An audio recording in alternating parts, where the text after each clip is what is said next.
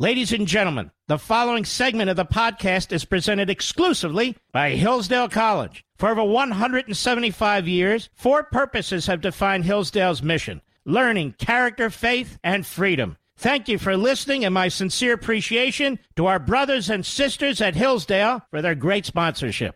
He's here. He's here.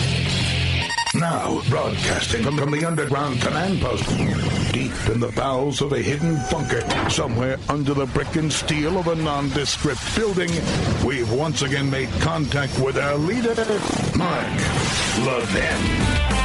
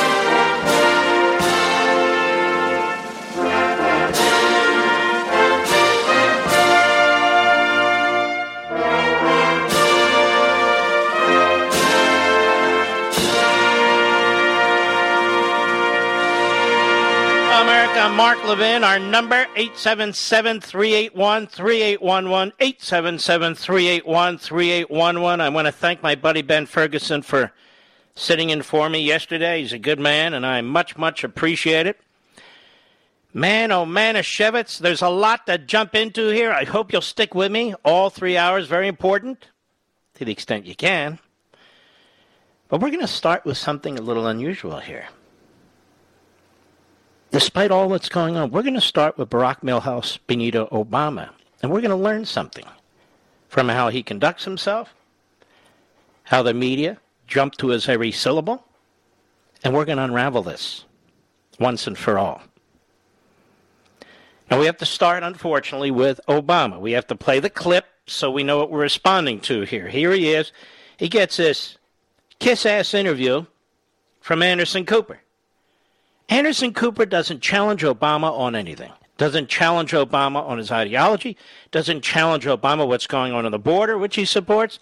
Doesn't challenge Obama for his utter silence when it came to all the riots. In fact, his support in some ways for it.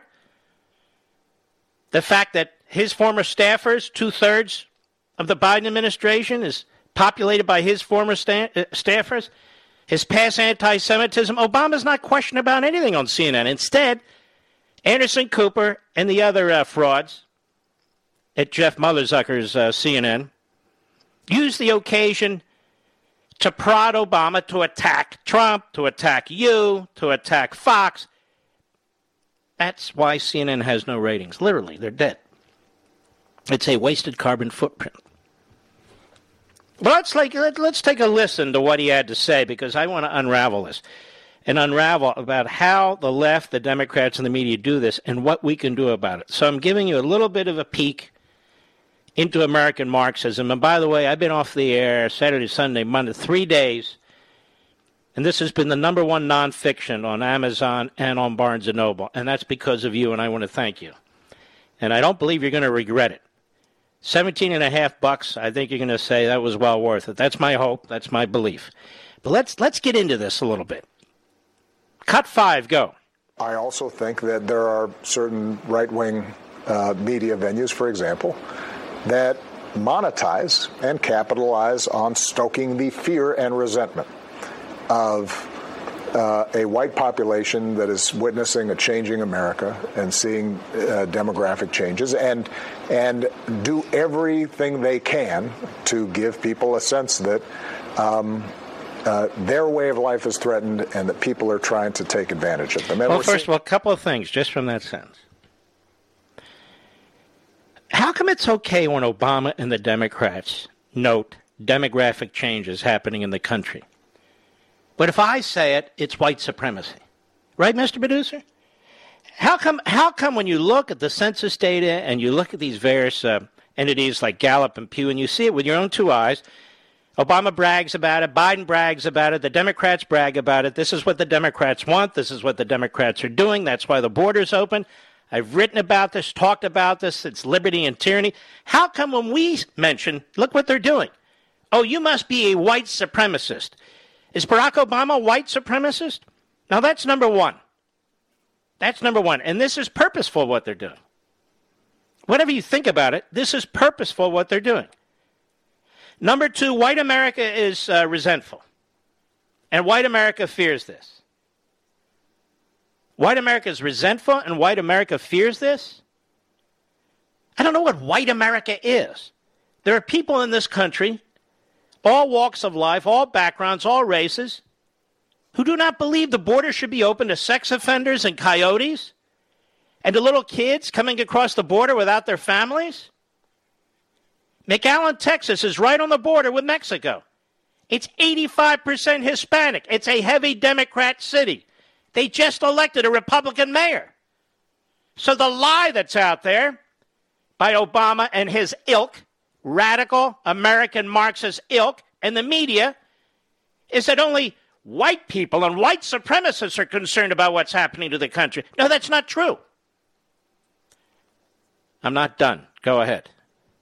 Right now, right? Where uh, you would think, with all the public policy debates that are taking place right now, that you know the Republican Party would uh, be engaged in a significant debate about uh, how are we going to deal with the economy and what are we going to do about climate change. No, we change. are involved in a debate about how we're going to deal with the economy. Anyway, go ahead. What are we going to do about? Lo and behold, the, the single most uh, important issue to them apparently right now is critical race theory. Who knew that that, that was the threat to our republic? Now, you see, this is how it works. Critical race theory, what are you worried about? like it's a threat to our republic. What's the big deal? What's the big deal?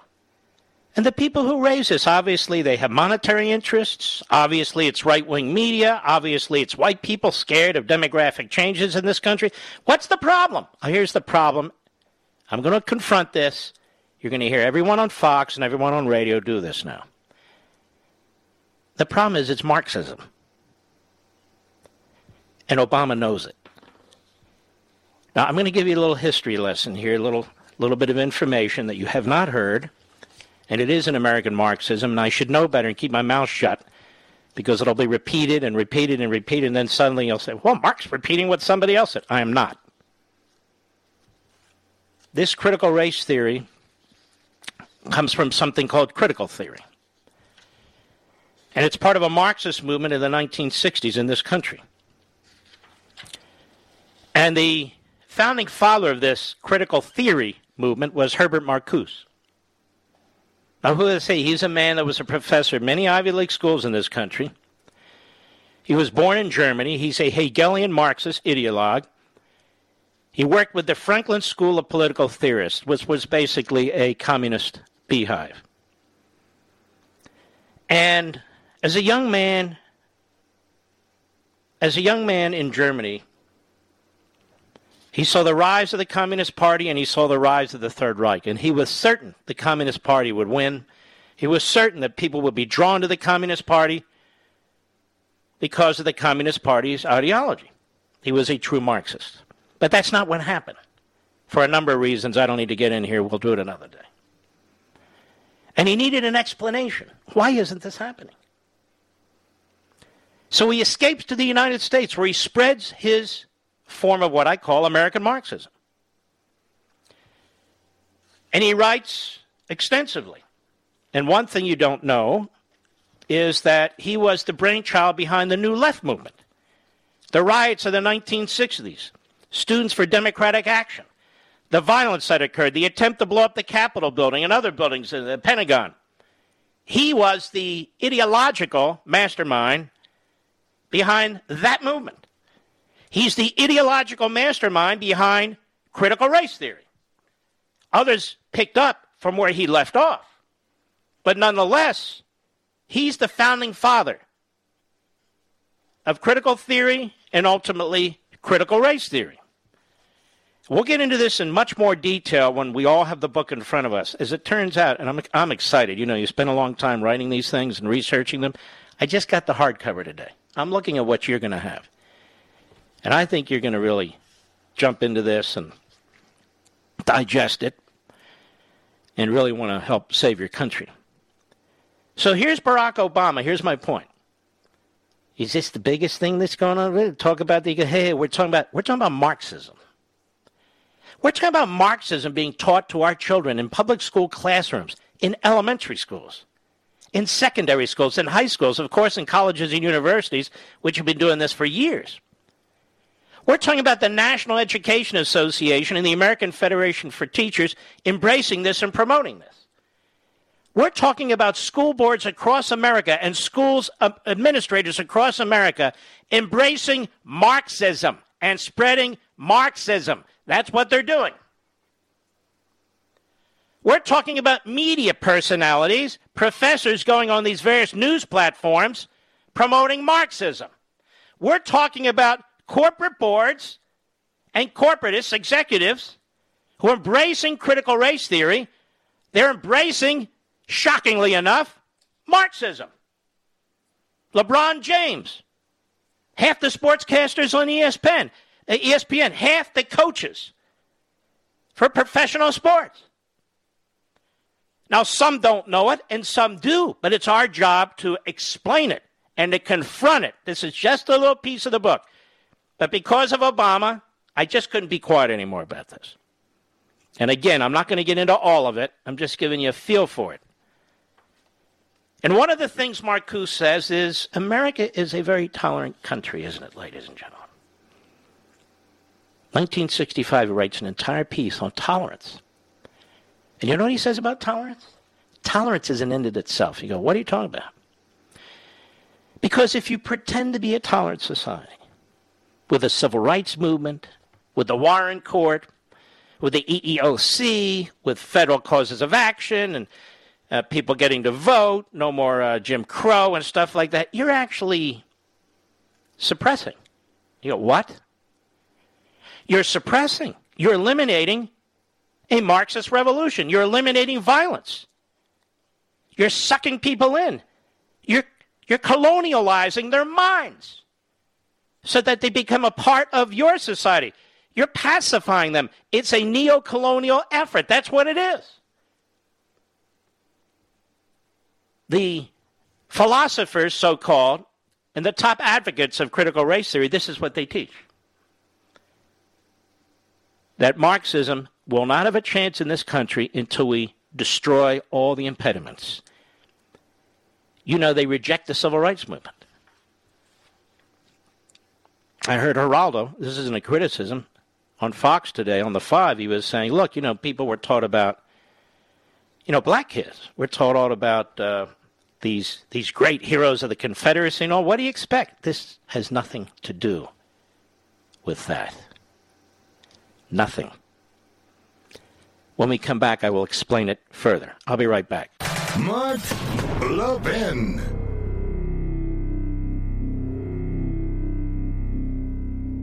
Are you worried about America's future? Times of trouble are full of reasons to despair. But those who built and have preserved our country didn't despair. And if we are going to do our part, we need to draw on the books, the history, and the ideas that gave our forefathers and mothers strength and inspiration. Hillsdale College was founded in 1844 to teach these things, and it teaches them still today. The great news is that we can all study these things along with Hillsdale College professors right in our homes. Through Hillsdale's free online courses, we can study the history of our civilization, the wisdom of ancient Judeo Christian philosophers, and the writings of Shakespeare and Mark Twain. We can reacquaint ourselves with our Constitution. We can learn how the Constitution has been undermined, and more importantly, how it can be recovered. My friends, as we fight in defense of family, faith, and freedom, let us draw on the best of the past with Hillsdale's guidance to save the greatest nation on earth. Begin learning today at levinforhillsdale.com, L-E-V-I-N for Hillsdale.com, levinforhillsdale.com.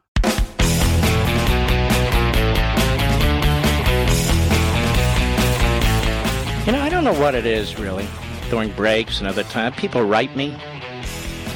You should do this on your show. You should have this guest. Don't forget to mention us. Don't. Who uh, who has the brass ones to bother a talk show host about this? It's an amazing thing. It's an amazing thing. People constantly telling me how to do my job or how to do a show. I move on. You're the audience. You're who I care about. I'm trying to unravel what Obama did in this whole effort here. There were many prominent critics of uh, CRT, critical race theory. One of the most important ones to me was the late Reverend Martin Luther King Jr.'s chief of staff, confidant and friend, his closest confidant, Dr. Wyatt T. Walker. Now, Walker was a legend in the civil rights movement in his own right. His friend and frequent collaborator in the school choice movement, Steve Klinsky, writes that Walker was King's field general in the organized resistance against notorious Birmingham Safety Commissioner Bull Connor. I'm not going to read this whole thing to you, but why is this significant? Because Walker had nothing but contempt for critical race theory. He was disgusted with it. And critical race theoreticians were disgusted with him and the civil rights movement.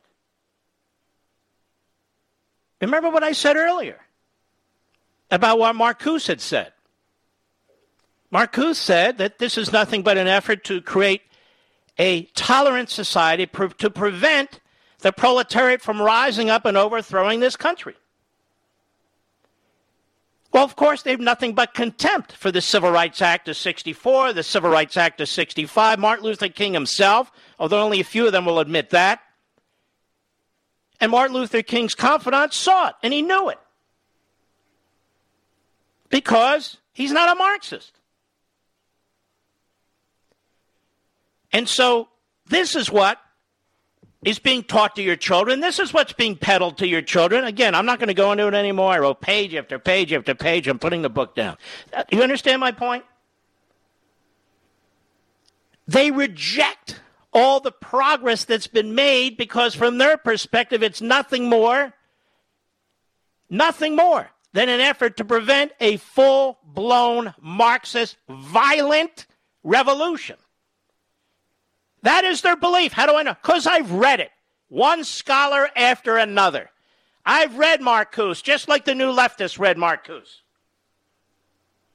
And he's not the only one. Derek Bell. He'd been a professor at Stanford Law School, then Harvard Law School. They don't hide their views, they're way out there for everyone to read. And so when you have these apologists on TV and you have an apologist, Obama, whose buddies were domestic terrorists, whose buddies were Marcuse followers. Nobody knows better than Barack Obama what critical race theory is, what critical theory is, because he was pals with domestic terrorists who are also followers of Marcuse and the New Left movement. And that man was elected president of the United States for eight years. While they trash Trump and they trash Republicans. Oh, the Republicans, is this their big issue? No, we got a lot of big issues, pal. A lot of them. But this sure as hell is one of them. I, I cover many in the book. But I thought you'd want to be aware of it. I'll be right back.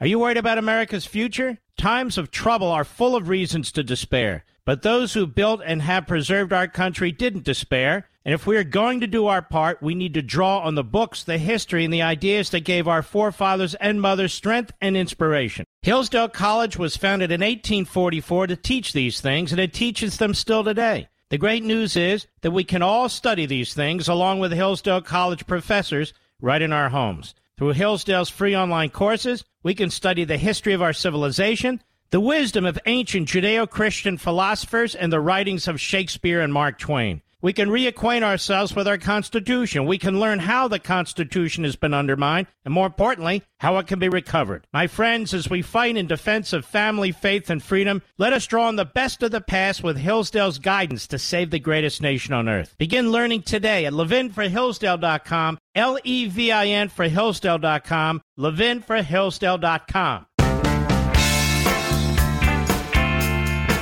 Joel Pollak at Breitbart wants me to mention that Salon mentioned in 2012 that Breitbart brought this subject up. There you go. So I hope Joel's happy with that. You know, there's people who've been working very, very hard in this field. At Heritage, you have Gonzalez, you have this Chris Rufo. You've got many, many people. That's not my point. My point is to go back, find out where this came from, to present it to you through what I do, so we can better understand what's going on. And that's what we're going to continue to do. It's like climate change. It's not that I'm the first one to mention climate change, but let's go deeper. Let's take a really good look at this.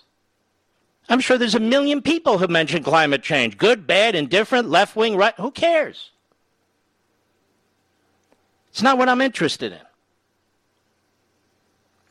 And so we plow ahead. It's very, very important. We must confront people like Obama. We must unravel what they're trying to do, where they just dismiss it and the media just dismiss it. I don't care what happened in 2012. This is 2021. And it's now taken over our schools. And people want answers and they want them today. And people want to know how to fight this and they want to know how to fight it today. And so it's very, very important, whether it's this or several other issues, that we focus on this. And that's the point. Now, Obama's not done. What about Obama on CNN again? On Trump and neo Nazis.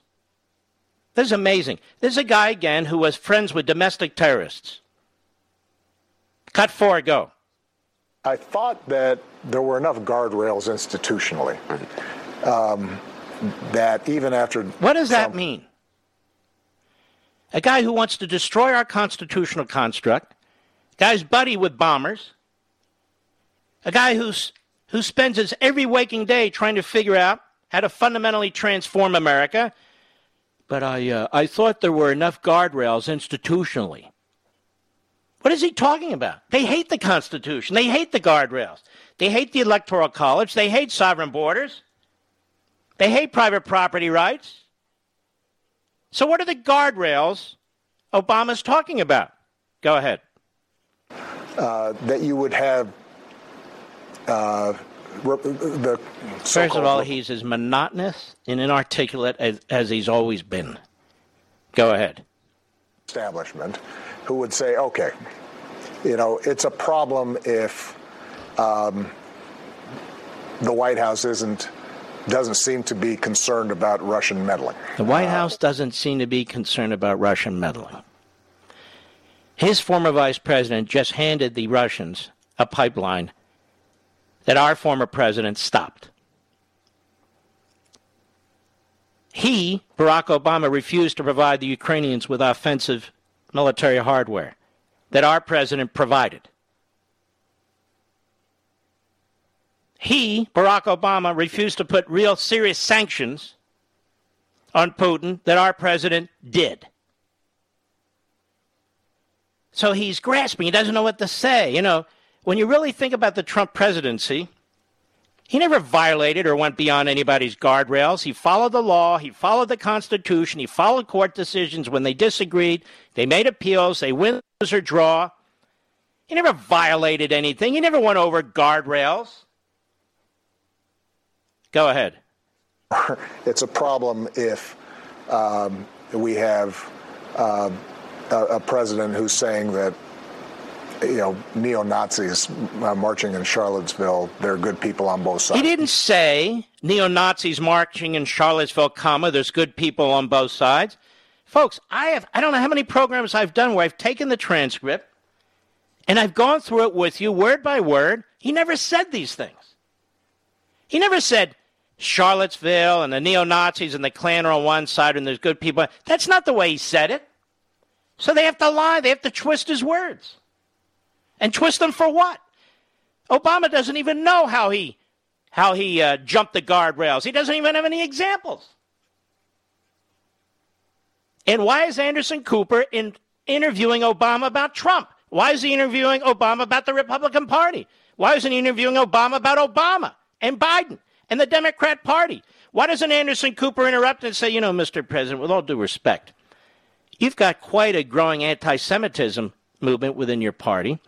Some people believe that you helped launch that. Uh, you have not come out and condemned AOC or Omar or Tlaib or any of them. Why is that? Was that a tough question? Yes, for him, not for the rest of us.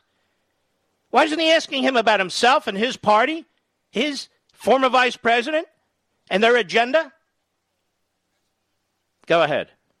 Degree to which uh, we did not see that Republican establishment say, hold on, time out. That's what the acceptable. hell is this fool talking about?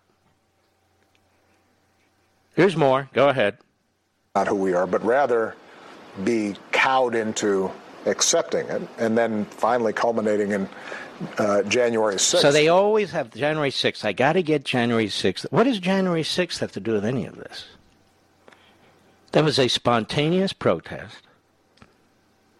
You had a couple hundred people who charged into that Capitol building who have been condemned widely. And I want to get back to that in a moment because condemning them widely doesn't mean they should be treated like they're in the old Soviet Union either.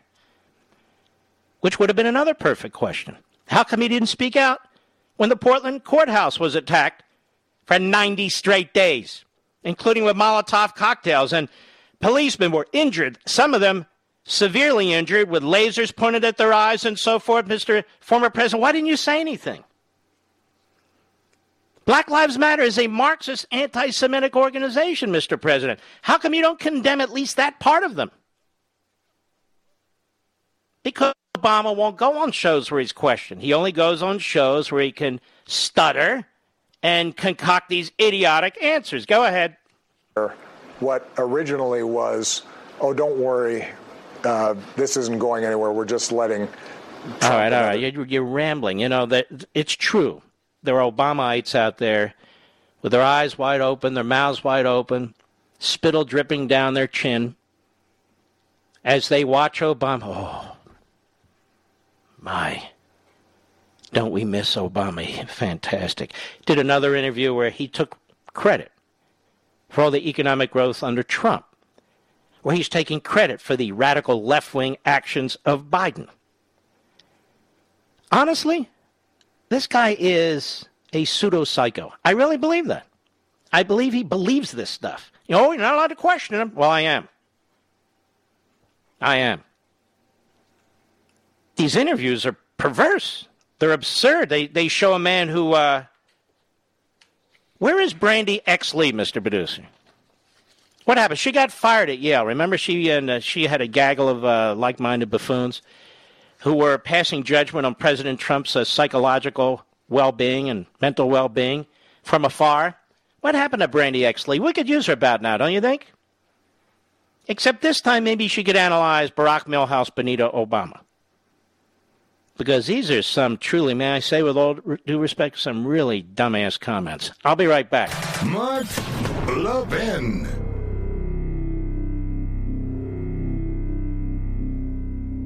Are you worried about America's future? Times of trouble are full of reasons to despair. But those who built and have preserved our country didn't despair. And if we are going to do our part, we need to draw on the books, the history, and the ideas that gave our forefathers and mothers strength and inspiration. Hillsdale College was founded in 1844 to teach these things, and it teaches them still today. The great news is that we can all study these things along with Hillsdale College professors right in our homes. Through Hillsdale's free online courses, we can study the history of our civilization, the wisdom of ancient Judeo Christian philosophers, and the writings of Shakespeare and Mark Twain. We can reacquaint ourselves with our Constitution. We can learn how the Constitution has been undermined, and more importantly, how it can be recovered. My friends, as we fight in defense of family, faith, and freedom, let us draw on the best of the past with Hillsdale's guidance to save the greatest nation on earth. Begin learning today at levinforhillsdale.com, L E V I N for Hillsdale.com, levinforhillsdale.com.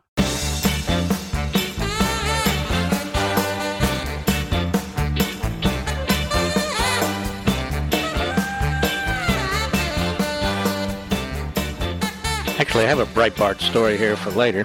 Um, I'm not going to get into this in great detail. The reason I wasn't here yesterday uh, is because when I was driving from the airport to my home in Virginia, uh, there was a little accident. I would say actually it was a big accident. And I'm actually very lucky to be here. And it involved a, uh, a dump truck and uh, beyond that, I won't get into it. I was the uh, the recipient of a domino effect,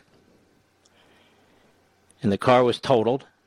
I'm I'm okay, but obviously I couldn't get back here in time to do my job. So don't call an ass. You don't have to.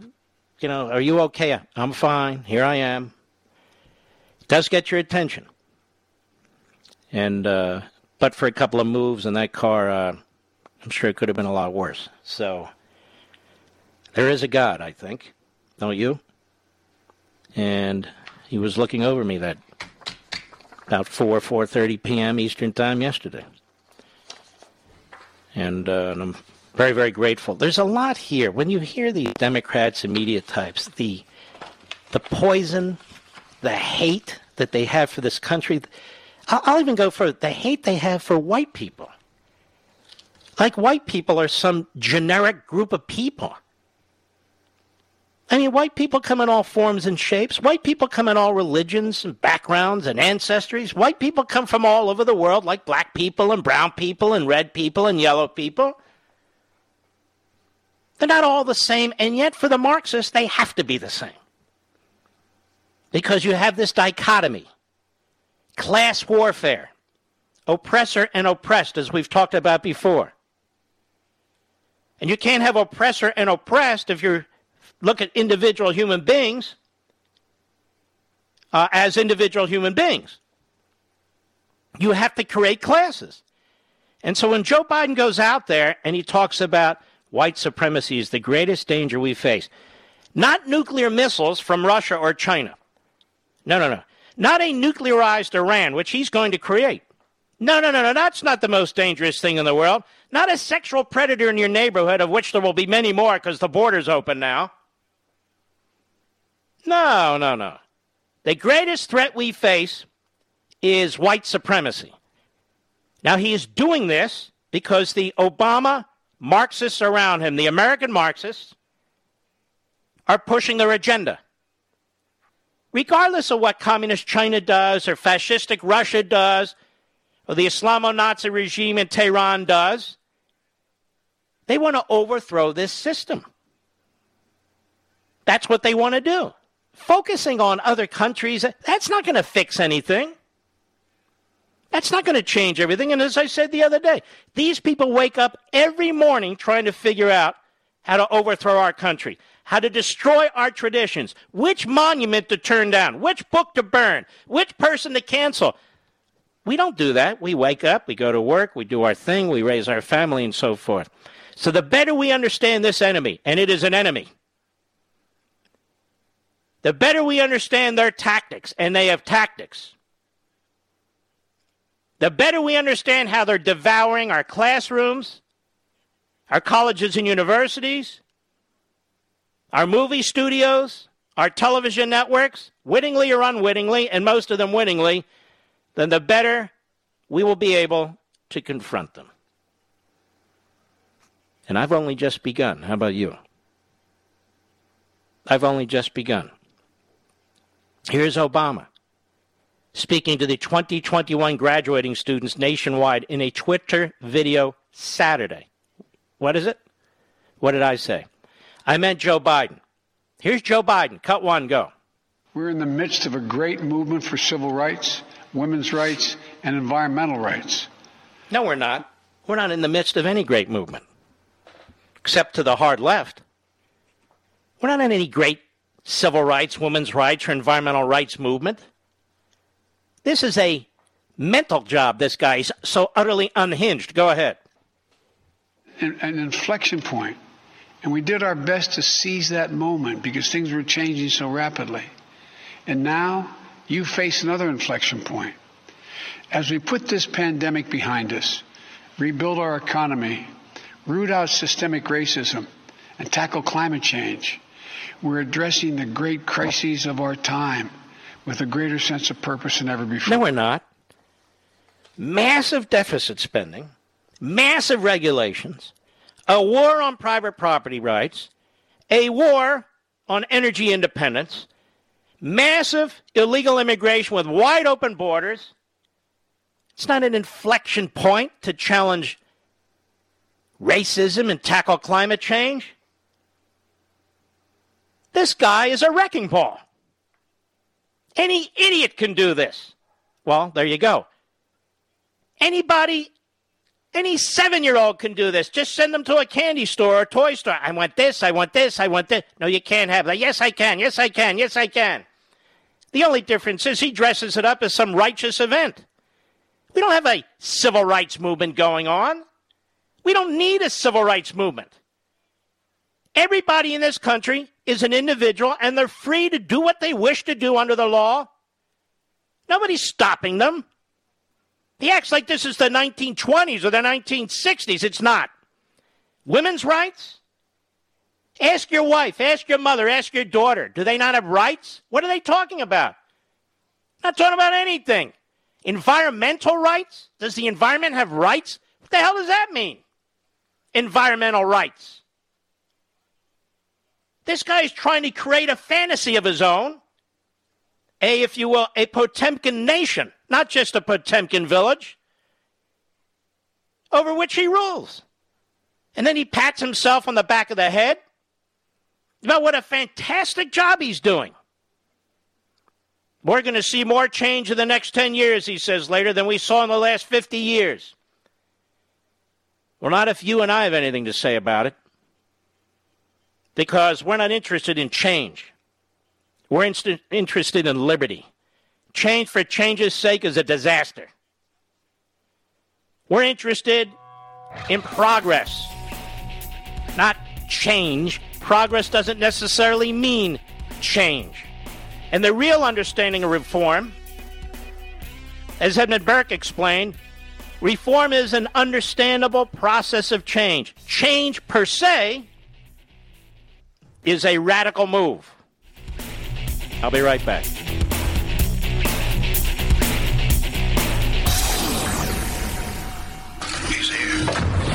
He's here. Now, broadcasting from, from the underground command post, deep in the bowels of a hidden bunker, somewhere under the brick and steel of a nondescript building, we've once again made contact with our leader, Mark Levin. Hello, America. Mark Levin here. Our number, 877-381-3811, 877-381-3811. I want you to listen to what Biden and his administration are up to here. Abbas, they claim he's a moderate Palestinian, pays $40,000 to family of terrorists who murdered two Israelis. Now, Joe Biden and this guy, Antony Blinken, the Secretary of State, and all the clowns that make up this fool's national security team, they have handed hundreds of millions of dollars through intermediaries and directly to the Palestinians since they came into office. No strings attached. Effectively. They're offering them a two state solution. They're trashing the Netanyahu government, which is uh, hanging on by a thread. Matter of fact, I want to talk about that a minute. Stick with me. We have a great guest coming up, too. Mike Farris, is a good friend of mine, and it was his group that represented the teacher in Loudoun County, who said, No, no, no, there's actually two sexes. I'm not using all those pronouns when I teach my kids. It was his group, so we'll talk to him in a minute. But The Israeli media is actually worse than the American media. It's filled with Marxists and socialists, many of whom's ancestors come out of Europe. You look at their governing system, it was developed by European socialists. And there were battles, even in the founding of Israel, between, you know, the Menachem Begins and the Ben Gurions and so forth.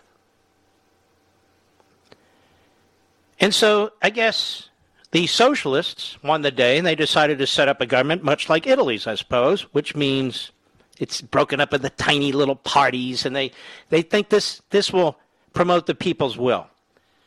Well, what's happened in Israel is a demonstration that the Israeli elite, and that would include the fools in the media, certainly the fools in the court system over there, don't believe in little d democracy or parliamentarianism. There's a saboteur there. There's a Rasputin there by the name of Bennett. And this guy Bennett ran for office, created his own party, ran to the right of Netanyahu, was criticizing Netanyahu from the right. He won a big six seats, including his own, out of 120 Knesset seats. That's the way it works. They, their, their voting percentage was so small, well under 5%, that they could only get six seats out of 120 in their Knesset, their parliament. And there's a bunch of little parties like this on the hard left. There's a couple of Arab parties like this on the hard left. And they always talk, call these guys center left. There's nothing center about them. The Israeli people have rejected the hardcore left in Israel. The biggest party is the Likud party, Netanyahu's party. And then you have religious parties, Zionist parties, and together they try to, to get the 61 seats necessary to have the government. Well, this Naftali Bennett and his band of six or seven uh, members of the Knesset, would be members of the Knesset, were supposed to throw in with the Netanyahu team, not with the hard left and not with the Arabs. But they had an idea, this guy Lapid, who's a real sleazeball. This guy Lapid, another one with a minimal number of members of the Knesset, he says, I'll tell you what, we'll let you be the prime minister first for a year or 18 months. You can go first, I'll go next, if you'll give us your six votes. So that Naftali Bennett is in a hurry to be prime minister. He's in his 40s. He was Netanyahu's chief of staff. He doesn't like Netanyahu. He sees this as his only opportunity. After all, his party only got six or seven members. He's not well liked by the population generally in Israel. That's all he could get was less than 5% of the vote. He says, This is my shot to become prime minister. So, having run to the right of Netanyahu, he now throws in with the left. He now throws in with the left. And so the left now is likely to form a government with a majority of one. Because this clown and his fellow clowns in this clown party have thrown in with the left. They've betrayed their own voters. There's been surveys done where 85% of the people who voted for that party now wish they hadn't. Has nothing to do with democracy. And he says he's going to bring unity back, and they're going to have a post Netanyahu period. So now what are the media doing? They're trying to mimic the American media. Netanyahu has pounded Naftali Bennett and his so called party, which can fit in a telephone booth. And now Naftali Bennett says, We're getting threats on my life and my family. And so the media is saying, Ready for this, America? That Netanyahu is inciting an insurrection. that Netanyahu is inciting violence. Netanyahu says the other day, wait a minute. My life's been threatened. My family's been threatened. How come the media? No, no, no, no, no. So you've got this idiot Ravkin. You've got this idiot Katz now who's destroyed the Jerusalem Post. You have the, the clowns at the New York Slimes, anti Semites all, the American media, the Israeli media, and they're trying to do to Netanyahu what they did to Trump. Now Trump is now as you see Netanyahu's unhinged. not Naftali Bennett. Naftali Bennett's great. Now, let me tell you what a fool this, this Naftali Bennett is. He has no support in the right in Israel anymore. The left will use him to throw out Netanyahu. And then as prime minister, he won't be able to do anything without the left and the Arab Party support. So in other words, he's boxed in, but he doesn't care. He wants to be prime minister. He wants desperately to be prime minister. With his six or seven members of parliament, with his under 5% of the vote. And Netanyahu and others have said, we've never had a government where the prime minister got less than 5% of the vote, or his party did. So now Netanyahu is inciting violence, you see.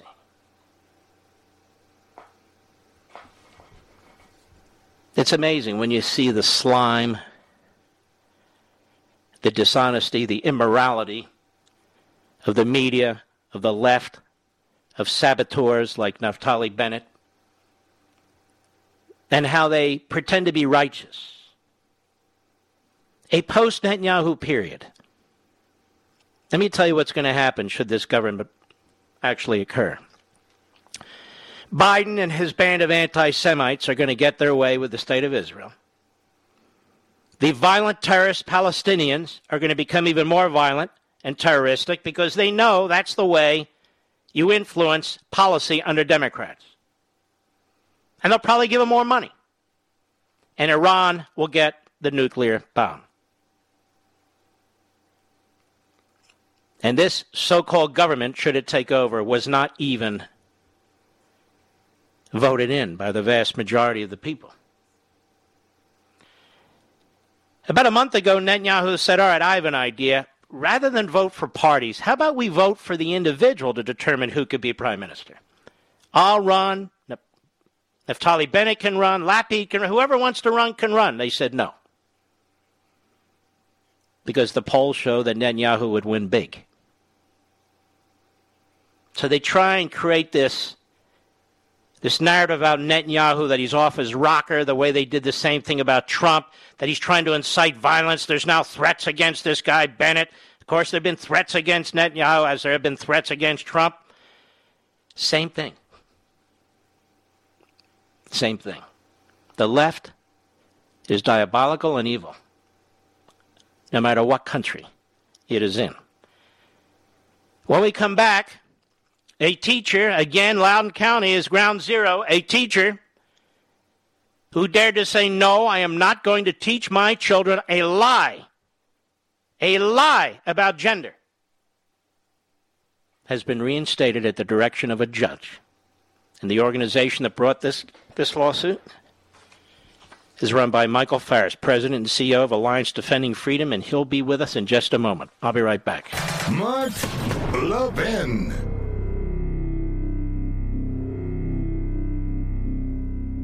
Over 2,000 of you, my listeners, made the switch from overpriced wireless carriers to Pure Talk over the past few months. We want the rest of you to join us and to see what we're talking about. If you're with AT&T and Verizon or T-Mobile, your family could save over $800 a year just by switching to Pure Talk. You get great coverage, you can keep your phone and your number, and you'll save a fortune. Pure Talk is the top rated wireless company by Consumer Affairs with the absolute best consumer service team based right here in America. Does that sound good? Well, it gets better. Right now, get unlimited talk, text, and six gigs of data, just $30 a month. And if you go over on data, they don't charge you for it. They don't care. Go to puretalkusa.com and enter promo code Levin Podcast. Again, puretalkusa.com, promo code Levin, L E V I N Podcast. And when you do, you'll save 50% off your first month. That's puretalkusa.com, promo code Levin Podcast. Pure Talk USA, simply smarter wireless.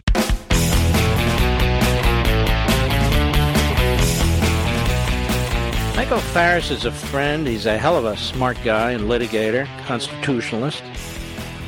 He's been fighting the bad guys for a very, very long time. He's president and CEO of Alliance Defending Freedom. Michael, it's been a while. How are you? I am great, my friend Mark. It's good to talk to you. Haven't seen you in the grocery store lately. well, you're not looking in the dessert section. Anyway, um, I want you to tell us about this case. You know, we're getting little snippets of it and why you felt it was so important that your organization uh, defended this teacher.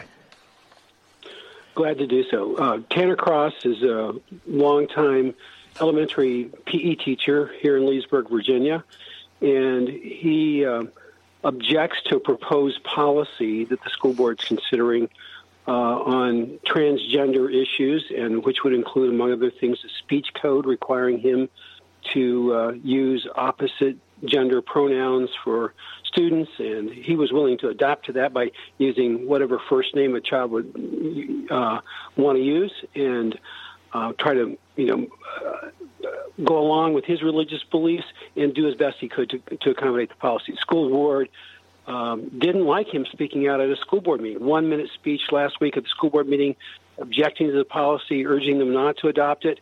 And uh, there, there was um, five emails sent to the school officials from parents from his school complaining about uh, his speech, and so the school district suspended him. Um, All right, so let's stop one second. So he's speaking at an open public school board meeting where they're eliciting comments. He's a teacher, but he's also a citizen. And five other citizens basically are objecting. And basically, if they're writing the school board, they want him punished for speaking his, his views, correct? Correct. That's right. All right. Next. And so that's that's uh, the, the school officials decided to go with what we believe is essentially a heckler's veto.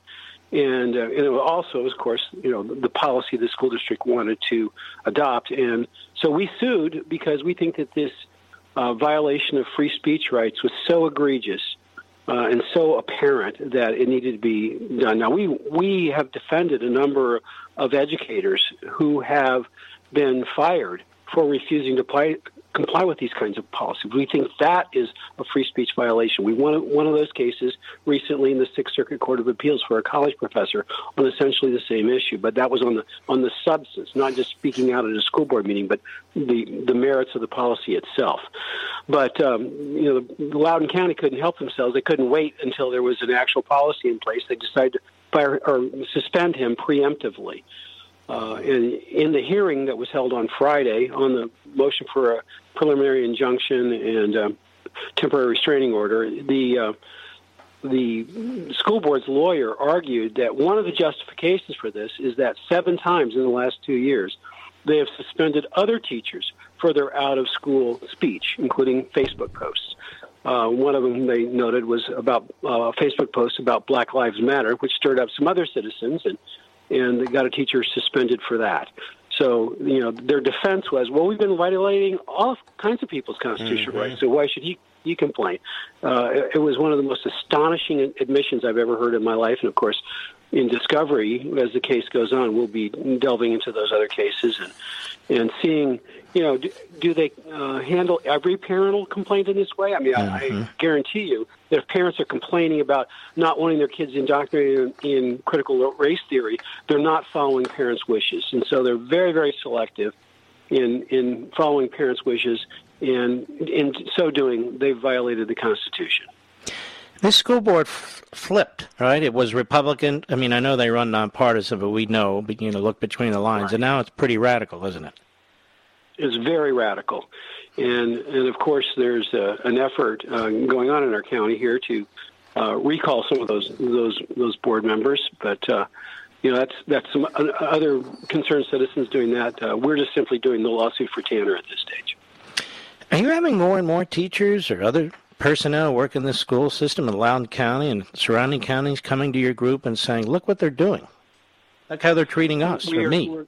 Yes, yes, indeed. In fact, once this happened with Tanner, I, I was getting a flood of calls from teachers who were anticipating that they would be next and um, and so apparently there was a, another school board meeting this afternoon, I was uh, in transit, so I didn't get to listen to it. But uh, apparently, some other teachers stood up in defense of Tanner. To so we'll see what they do. See if they they have the uh, they're going to double down and, and go after these other teachers as well. But uh, I, I really think that there is a move afoot in this country that is going to sweep across the country and is going to, I think, flip the political narrative in a major way in this country. That mm-hmm. parents have said, look, at, I am sick and tired of you politicizing everything and making everything about race and everything about sex.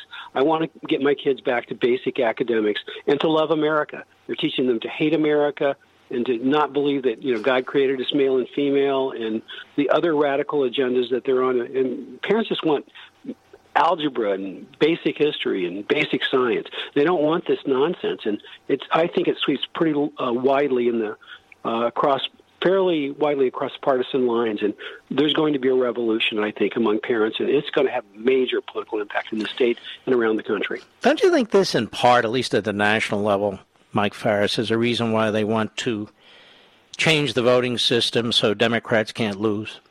So it doesn't matter what the people think. Well, indeed, um, it, it it really does. I mean, I uh, went to uh, Gonzaga Law School, but we had a Harvard law professor teach con law as a visitor, and I was in his office one day, and he said, "Mike, it's too bad we make so many decisions in this country by." Counting heads rather than by weighing heads and and that's been the elitist view for a very long time is they don't like they don't like the principles of a representative uh, government, a constitutional republic. They want the elites to run the country, and uh, so the the way they can do that was with HR one and other mechanisms that will uh, try to make permanent the kind of shenanigans we saw going on last November. And these elitists, whether they're in the media or academia or wherever, they really do hate America and Americans, don't they? They do. They they think that, that America was founded. It was it was too Christian. It was too capitalist. It was too freedom loving, and none of those things uh, fit into their dialectic view of the world. Uh, they they want to see victims and oppressors. They think they're they're they align themselves, self identify as the victim class, even though most of them are simply you know it's, it's nonsense. If you look at their life.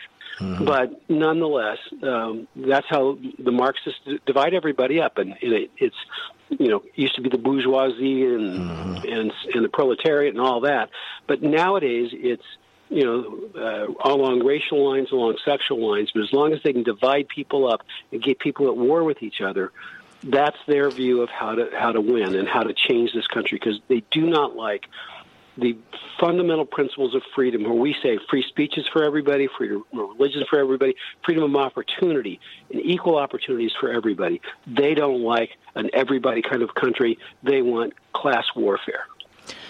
And you know uh, at least the uh, the roots of how they operate because uh, you had the Republican establishment and the Democrats collude to stop you in a statewide election because they were just afraid you might actually win.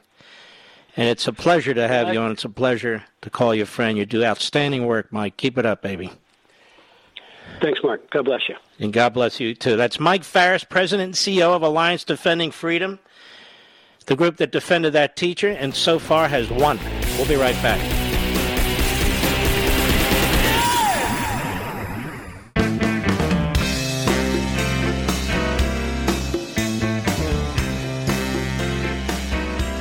There was a piece uh, on the internet and in the news that uh, Joe Biden's budget speaks of women as, I wrote it down here, birthing people. Is that how you women view yourselves as birthing people? Is that how you mothers and grandmothers view and viewed yourselves as birthing people? This is the insanity. One of the other things many things I talk about in this book, American Marxism, is the language. Academia comes up with all kinds of words and phrases, and the radicals push them into the culture. Normally through the Democrat Party. The Democrat Party is the vessel through which, in many cases, they operate. Not every case. Antifa doesn't operate through them, but I'm not talking about Antifa. So I would ask any of you women out there who voted for Joe Biden, does that sound like a moderate or a centrist to you, where in his budget, women are spoken of as birthing people? And by the way, if you're on the left, wouldn't you say uh, women aren't necessarily birthing people? Isn't that kind of uh, stereotypical? Isn't that like a put down? Not to me, by the way. I'm just saying. From the left, the feminist left. So women are now birthing people. And there aren't two sexes. All kinds of genders. All kinds of things you can do. 58 flavors. You know, for Baskin Robbins, what was it? 37 flavors, Mr. Producer? Now it's 58 flavors. And we're all supposed to accommodate that because, as Barack Milhouse Benito Obama says, this is a civil rights movement, ladies and gentlemen. This is a civil rights movement. As Joe Robinette Biden Jr. says, this is a civil rights movement. Big civil rights movement. We've reached a point here, you know. Forget that word he likes to use. He, he, he learned a new word.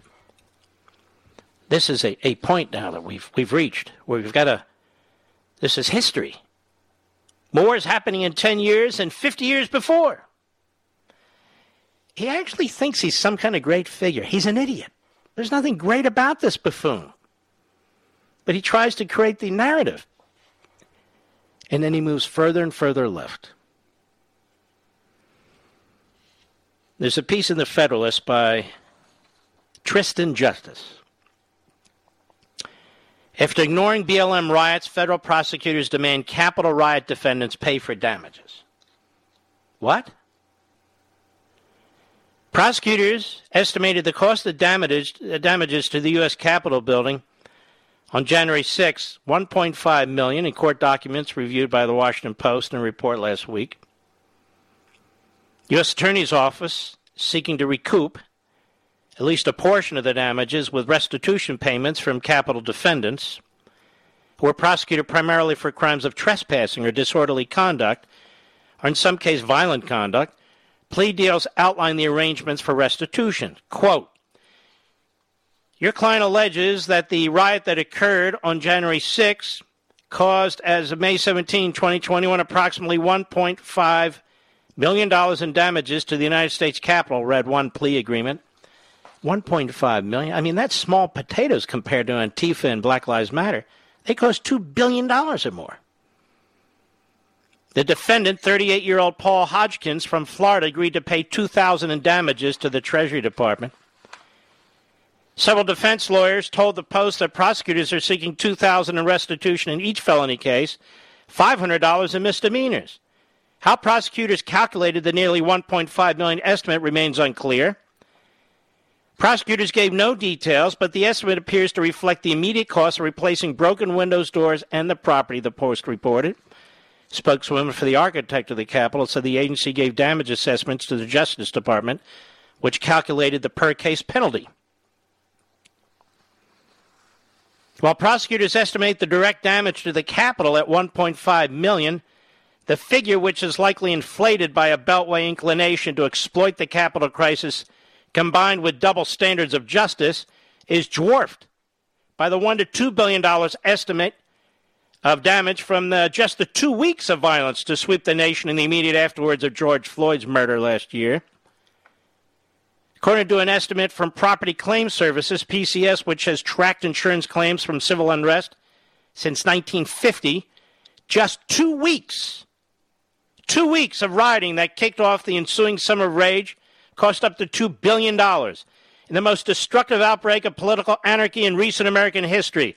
The figure does not include the more than 100 days of consecutive chaos in Portland or the explosive unrest in Kenosha, Wisconsin.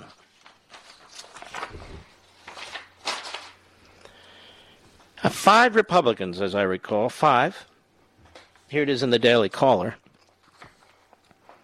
they they're trying to figure out what what are what is the justice system doing here, treating some people one way and some people another. We've talked about this at length. The great author Kelly over there at American Greatness. Justice must be administered equally. Republican senators demand answers for 2020 riots and Capitol Hill riot from Department of Justice. A group of Republican senators sent a letter to Attorney General Merrick Garland demanding answers regarding punishments for those who stormed the Capitol on January 6 and those who rioted over the spring and summer of 2020. So the Daily Caller first obtained the letter, in other words, it was leaked to them, which was sent to the Department of Justice by these senators Ron Johnson, Ted Cruz, Tommy Tuberfield, uh, Tuberville, excuse me, Mike Lee, and Rick Scott. In the letter, the group of Republicans, why only five? That's one, two, three. Where are all the rest of the Republican senators? Every damn one of them should be signing this letter. In the letter, the group of GOP senators draw parallels between the treatment of the Capitol rioters to the treatment of rioters throughout the spring and summer of 2020 and call for clarifications on punishment. Throughout the spring and summer of 2020, there were nonstop protests and riots after the death of George Floyd. Cities were set on fire and companies and small businesses were looted across the country. The Republican senators asked, among other questions, how many people were arrested for committing crimes during the 2020 spring and summer riots if federal law enforcement used geolocation data for defendants' cell phones to track rioters down, how many of the rioters were released on bail? Did the federal law enforcement utilize geolocation data from defendants' cell phones to track prosecutors associated with the unrest in the spring and summer 2020? If so, how many times and for what locations and riots? How many individuals who may have committed crimes associated with protests in the spring and summer 2020 were arrested by law enforcement using pre dawn raids and SWAT teams?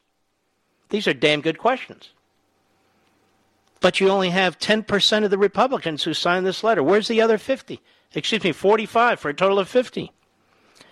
How many individuals were incarcerated for allegedly committing crimes associated with protests in the spring and summer 2020? How many of these individuals are or were placed in solitary confinement? What was the average amount of consecutive days such individuals were in solitary confinement? This is important. How many of these individuals have been released on bail? How many of these individuals were released on their own recognizance or without being required to post bond? How many of these individuals were offered deferred resolution agreements? How many Justice Department prosecutors were assigned to work on cases involving defendants who allegedly committed crime, uh, uh, crimes associated with the protests in the spring and summer of 2020? And how many FBI personnel were assigned to work on cases involving defendants who allegedly committed crimes associated with protests in the spring and summer of 2020? Then they have some more questions. Did federal law enforcement utilize geolocation data from defendants' cell phones to track protesters associated with the January 6 protests and Capitol breach? So, how many times and how many additional arrests resulted from law enforcement using geolocation information? That's spooky, isn't it, Mr. Producer? We know you were in Washington, honey. We looked at your cell phone traffic. How many individuals who may have committed crimes associated with the Capitol breach were arrested by law enforcement using pre dawn raids and SWAT teams?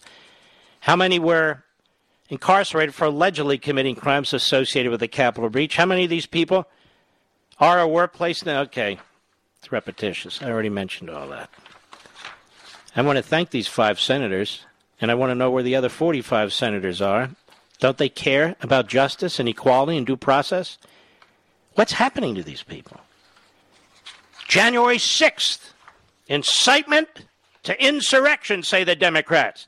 When we had months and months and months of not just incitement, but violent riots, looting, arson, insurrection occurring in one city after another, which they were blind to. They were Helen, Helen Keller. But here, we need gulags for the people on Capitol Hill and the media cheering along every step of the way. Sick bastards. I'll be right back. Mark Levin.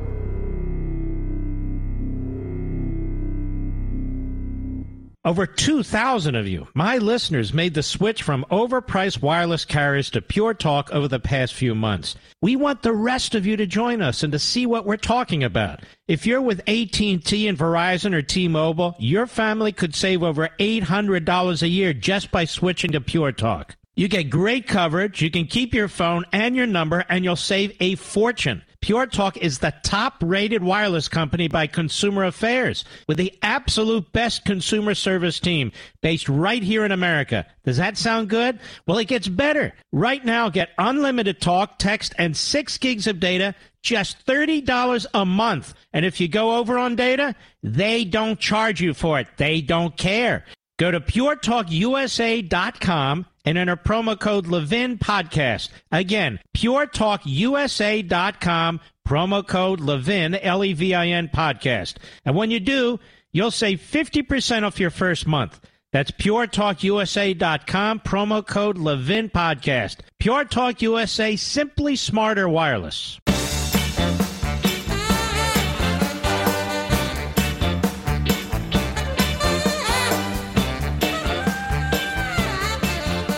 Don't forget to pre order your copy of American Marxism. Many of you have, and many of you are, and it's greatly appreciated. We're going to build an army of patriots and freedom lovers to push back like this nation hasn't seen in, in recent times.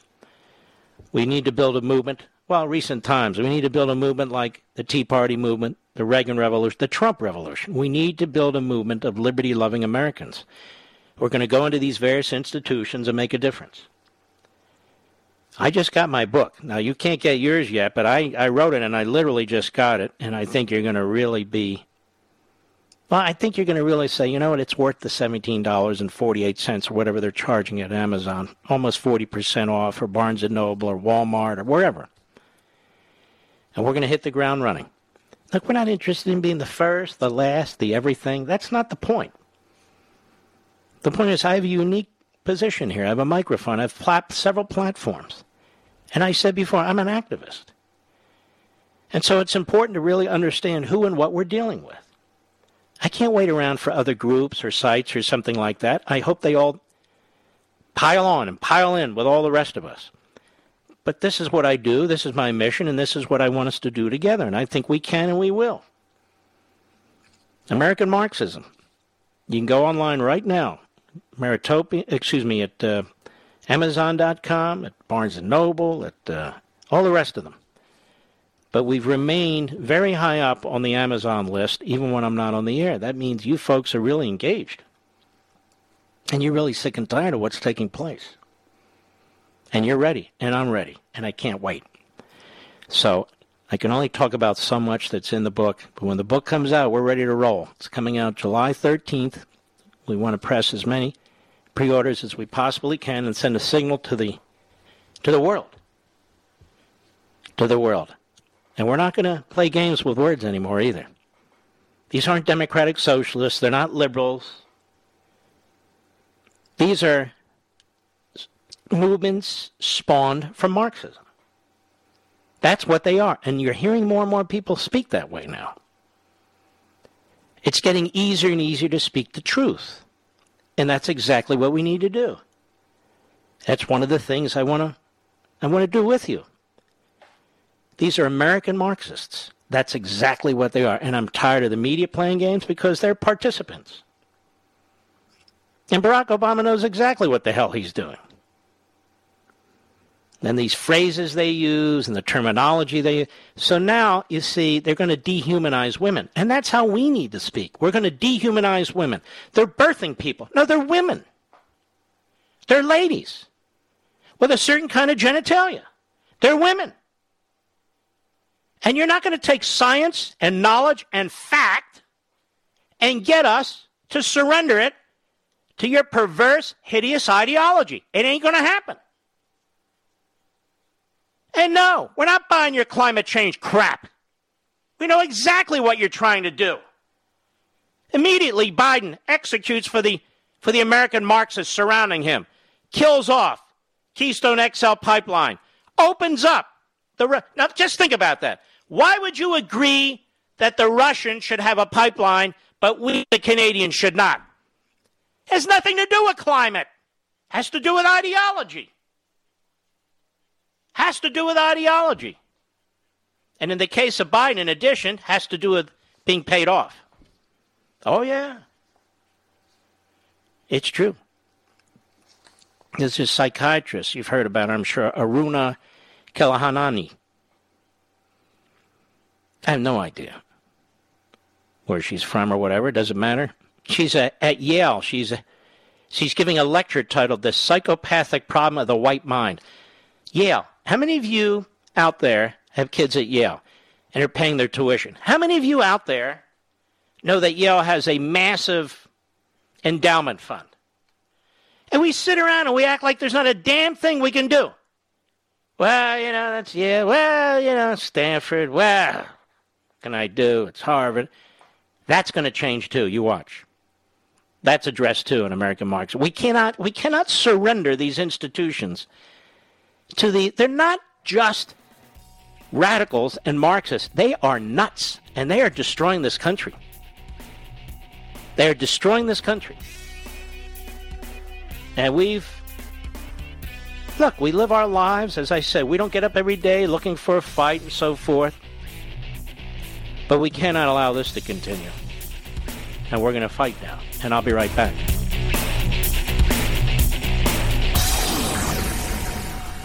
Ladies and gentlemen, this final hour of the podcast is sponsored exclusively by AMAC, the Association of Mature American Citizens. Now over 2 million conservative members strong, AMAC believes in and stands up for the values that we care about faith, family, and freedom. Thank you for listening, and please support AMAC. And you can become a member at amac.us slash join. He's here. He's here. Now, broadcasting from, from the underground command post, deep in the bowels of a hidden bunker, somewhere under the brick and steel of a nondescript building, we've once again made contact with our leader, Mark Levin.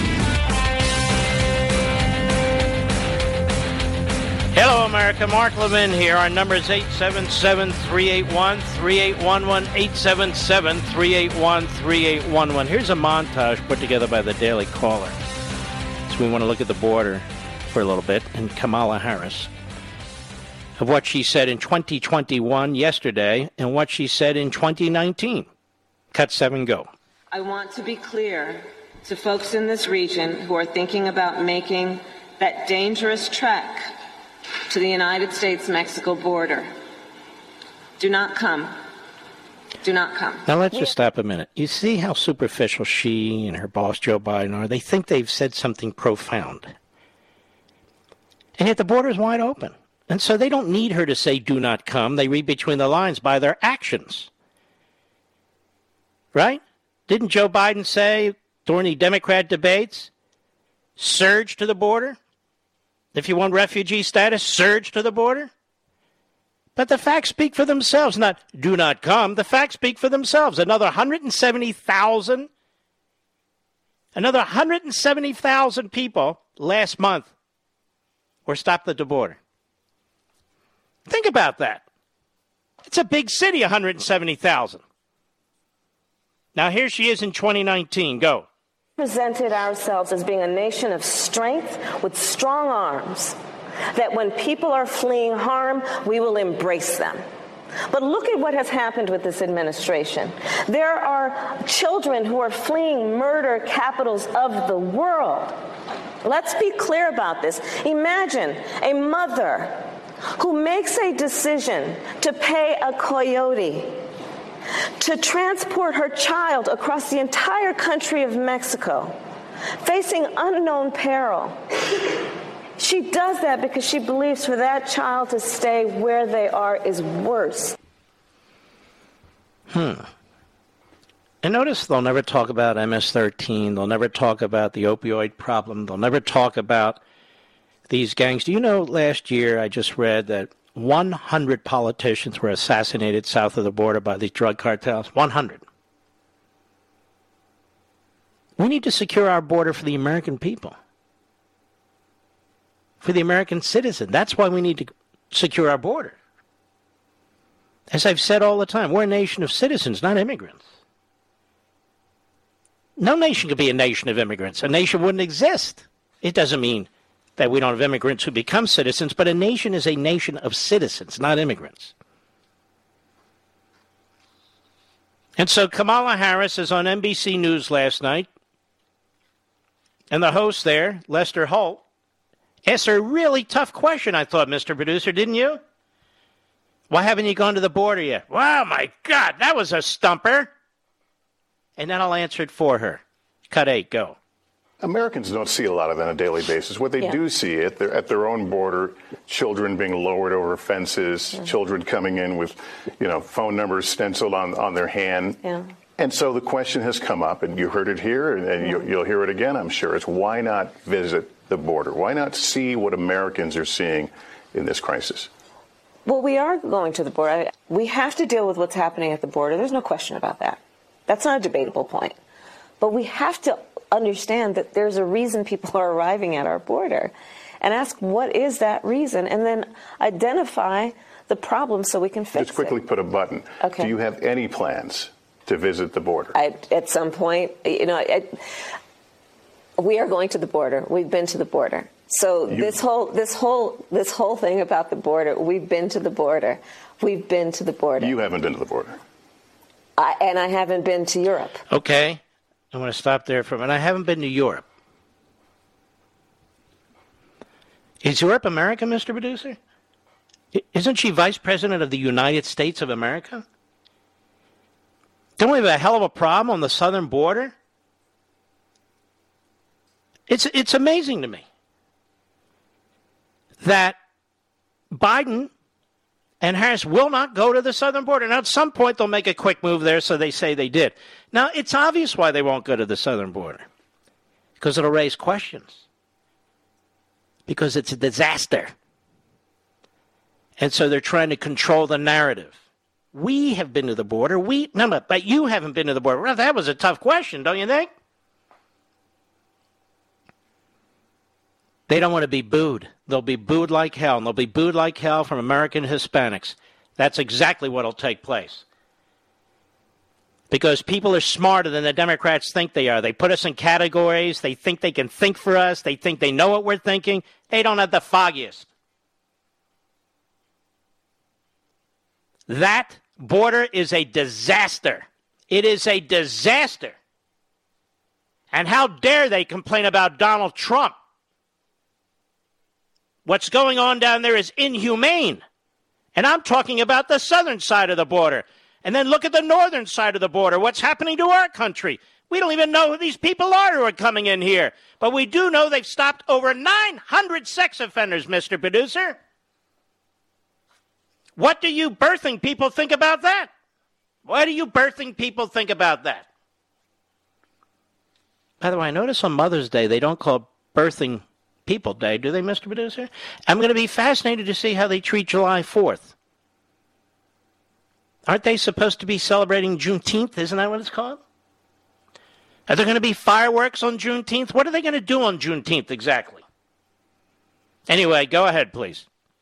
I mean, I don't, I don't understand the point that you're making. There's something just... freaky about that. Go ahead importance of the border. Well, I, I mentioned it because even I, I, know Republicans have certainly come at you on this, but Democratic Congressman Cuellar has a border district has said to the, you and the president, "Come, you need, I care to, about, see this." Listen, I care about what's happening at the border. I'm in Guatemala. We didn't ask you to go to Guatemala, and the president doesn't think much of you there. The president of Guatemala, he's he, he said it like it is. You people open the border, and then the coyotes started uh, immediately organizing these various trips to the border. It's basic stuff. It's not complicated. They know exactly what's going on, ladies and gentlemen. They're trying to import Democrats. That's what the Democrat Party's trying to do. I've said it for years. I said it in Liberty and Tyranny. That's what they're doing. If they thought these people were going to vote overwhelmingly Republican, they'd seal that damn border off in two seconds. That's how the Democrat Party thinks. That's how Marxists think. Not about the country, the parties first. The parties are. People say to me, don't they see what they're doing to the country? No. That's not the question. The question is, don't you see how they're empowering their party? Why do you think Joe Biden, this is all connected? Why do you think Joe Biden's going on and on as he is? On and on as he is about white supremacy. It's the greatest threat we face while the border's open, and Obama's talking out there about how white people don't like the darkening of the uh, demographics or whatever he said. This is front and center in their minds. They are the racists. They are the manipulators. They're the psychopaths.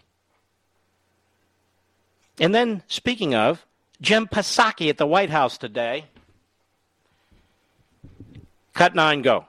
I will say we're not taking advice from former President Trump. Oh, uh, aren't you? Aren't you clever?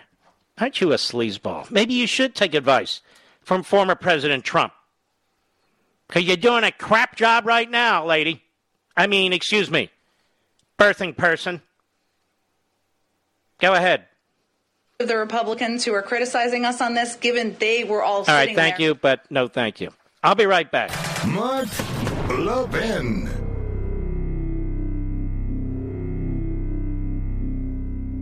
AMAC, the Association of Mature American Citizens, is one of the fastest growing organizations in America, now over 2 million conservative members strong, and I'm one of them. AMAC believes in and stands up for the values that we constitutional conservatives care about. More than talk, AMAC fights. A full time presence in Washington, AMAC pushes back against reckless spending, disasters like Medicare for All, and the expanding reach of the federal government. And beyond advocacy, joining AMAC gives you access to a wealth of benefits and discounts, including special member only rates on car insurance, travel discounts, cell phone plans, and a hell of a lot more. And if that's not enough, you'll get AMAC's bi monthly magazine, full of insightful articles on issues that matter to most of us, we conservatives. As I said, I'm an AMAC member, and you should be too. Join today at amac.us. That's A-M-A-C.us. Stop supporting the liberal agenda that the other 50 plus organization has been pushing for. Join AMAC instead. A-M-A-C.us.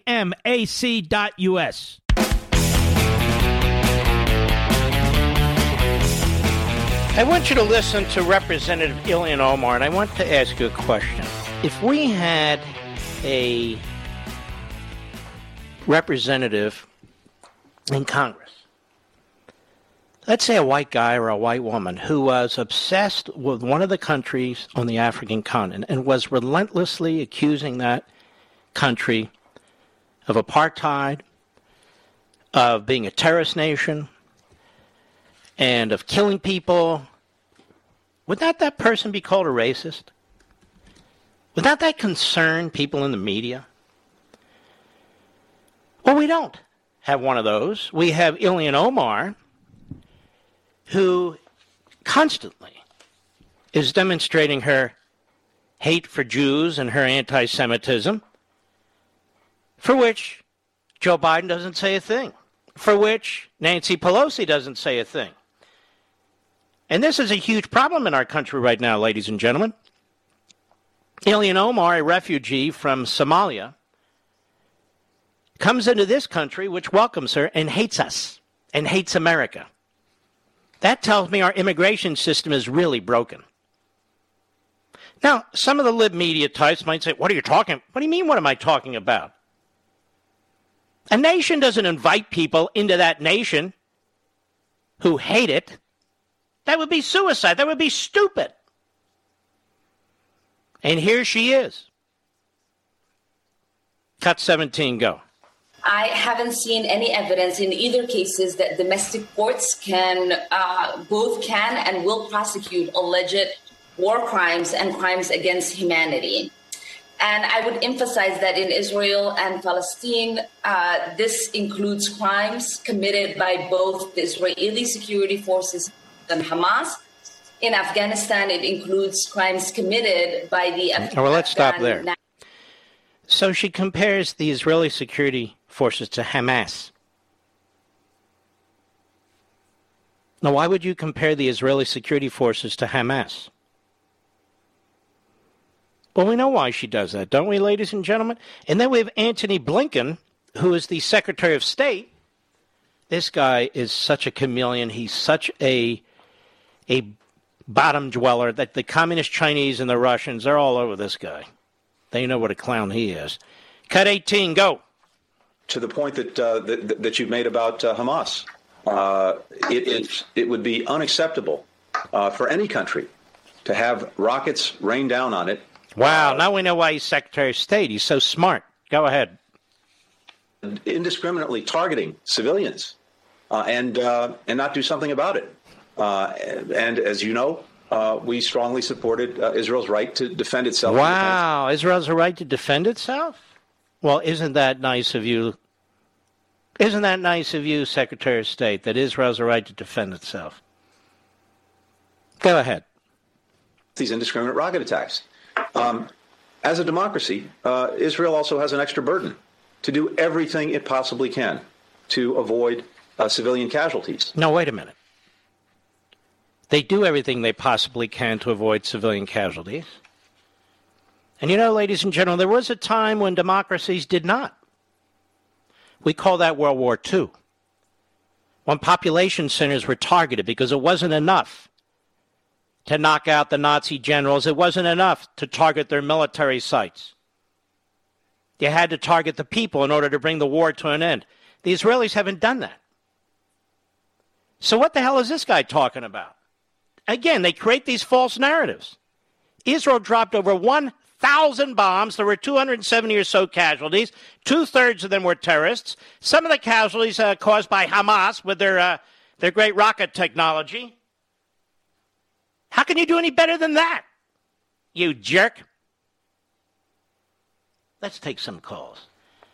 Let us go to Mar- let's go Marie, Laurel, Maryland, the great WMAL. Marie, how are you? Oh, good evening, Mark. How are you? Very well, thank you. Thank you for taking my call. Yes, sir. You had me at understand your enemy this evening.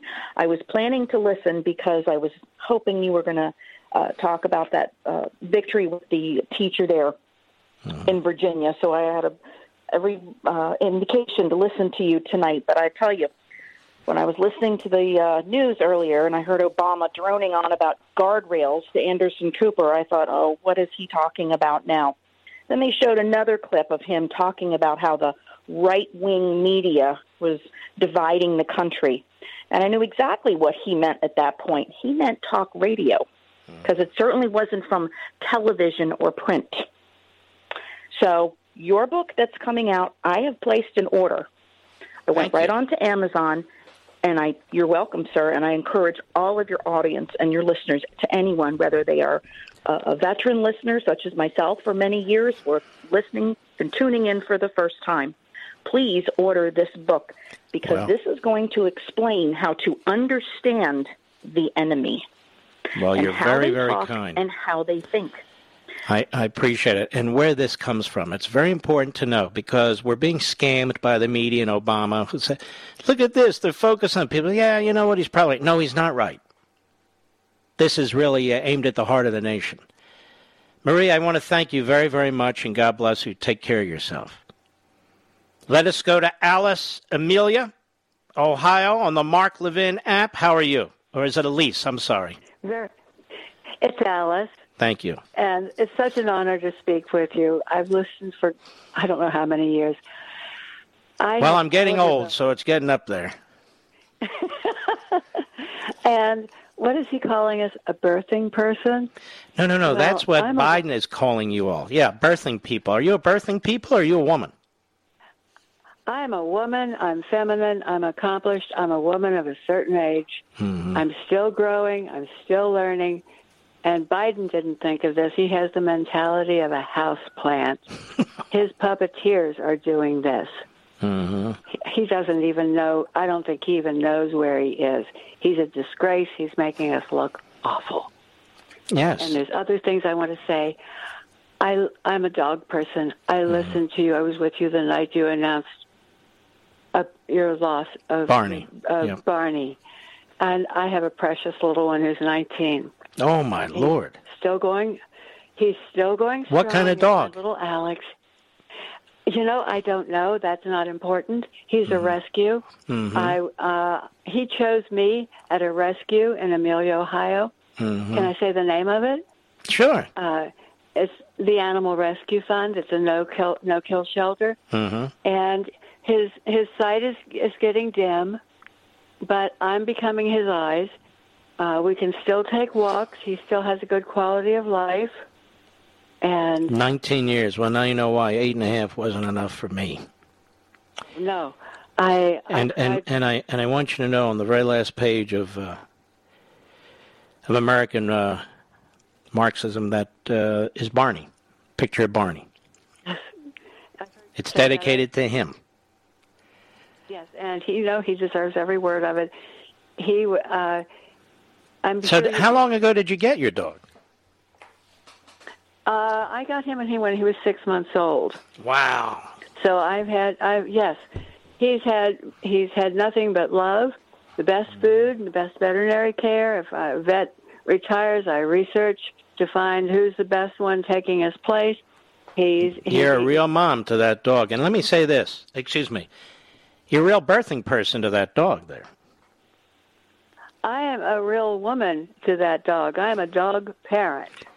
Sounds like you could sing that song. What, what, was that song? I am woman. Remember well, that? I am a woman. Hear, hear me roar. Hear me roar. We have to change the lyrics. I am birthing person. Hear me roar. No. How No, stupid are these people? How what a bunch of ignoramuses. And then to have the Democrats push it, and the media sits there with on their thumbs like it's a thing. I mean, seriously, seriously. All right, my friend, you take care, and God bless you and your dog. We'll be right back.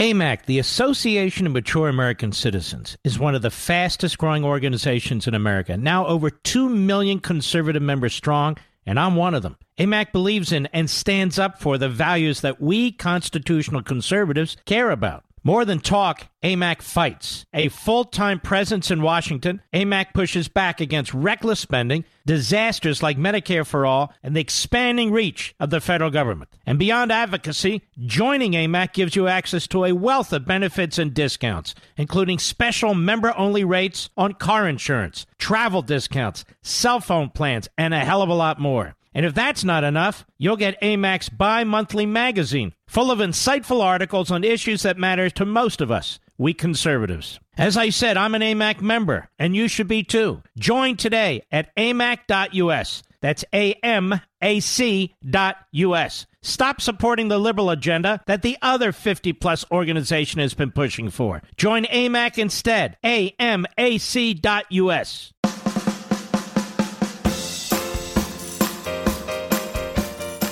Let us go to. Well, now, wait a minute. Let us not go anywhere yet. A physician caller on C SPAN to Anthony Fauci 18 years ago, April 2003, Hat Tip National Pulse, one of those great sites, about SARS and how Fauci screwed it up. So, this is a physician caller 18 years ago. Cut 15, go. You've been at the NIH a pretty long time, and it seems to me that during your tenure, our ability to control infectious diseases hasn't improved, but in fact worsened. And even basic health tips, such as you can't use antibiotics to treat viral infections, has not been adequately communicated to the public. Because, for instance, people will come in demanding an antibiotic for a common cold, which, or any other viral infection, which is certainly served to um, create more resistant strains. Not saying that this has anything to do with this particular SARS epidemic, but um, don't you think it's time that you step down and let someone else who has a more effective message? Actually, no. There's been a lot of criticism over SARS, a lot of criticism with him over AIDS back when, and a lot of criticism now. This guy is a he is an Olympic Olympic style bureaucrat. The way he's held on all these decades without any serious examination. Without any serious examination. And he has made a mess of things through this virus. I don't care what anybody says. We've all lived through this. An absolute mess of things. I want to hit one other thing before I go back to the callers. Whether on Levin TV or my Fox channel, or excuse me, my Fox show, or on this radio program, I've been hammering and hammering and hammering over and over again how our power grid is naked. And Peter Pry has been the expert that I brought on because this guy is second to none. And still nothing's being done about it. Now we know what the Russians are up to, despite what the the Russia, uh, the, the, the pro Russia crowd in America thinks. But let us go. Cut 16. This is Jennifer Granholm responding to fake Jake Tapper. Go. Do you think that adversaries of the United States have the capability right now to shut down the power grid? Uh, yeah, they do. I mean, I think that there are very malign actors who are trying, even as we speak.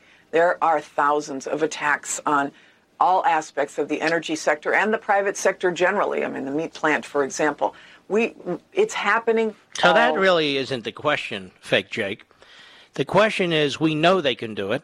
The science is out there, fake Jake. Now, what is this administration going to do about it? Hello, hello, hello. What are you going to do? Nothing. They're not going to do anything about it. Jennifer Granholm is another uh, dim-witted birthing person. May I say that, Mr. Vidas? I think I will. And I've met many, many smart birthing people, including in my own family. but she is a dummy. Let's take some calls. Let us go to Stan, Springfield, Oregon, the great KUGN. Stan, how are you, sir? Hey, Mark. Good talking to you. Thank you. Hey, I just wanted to reach out and tell you how much uh, I appreciate everything you've done. Um, I've listened to you for quite a while. Thank Um, you. I'm ex-military. I spent some time in the service, but I got out and I'm I'm disguised as a civilian now. Yeah, Okay. But what I'm doing is uh, the only manuals I've ever read. I've only read like technical manuals and service repair manuals for motorcycles, cars, trucks, whatever. And your book, I think, is going to be the very first book I buy today after we get off the line. Um, Really? I've never sat down and read a book. Yeah, honest. I've never really sat down and read a book. My But Stan, let me tell you something on this book. Take your time going through it. You're in no rush, one page at a time, one chapter at a time.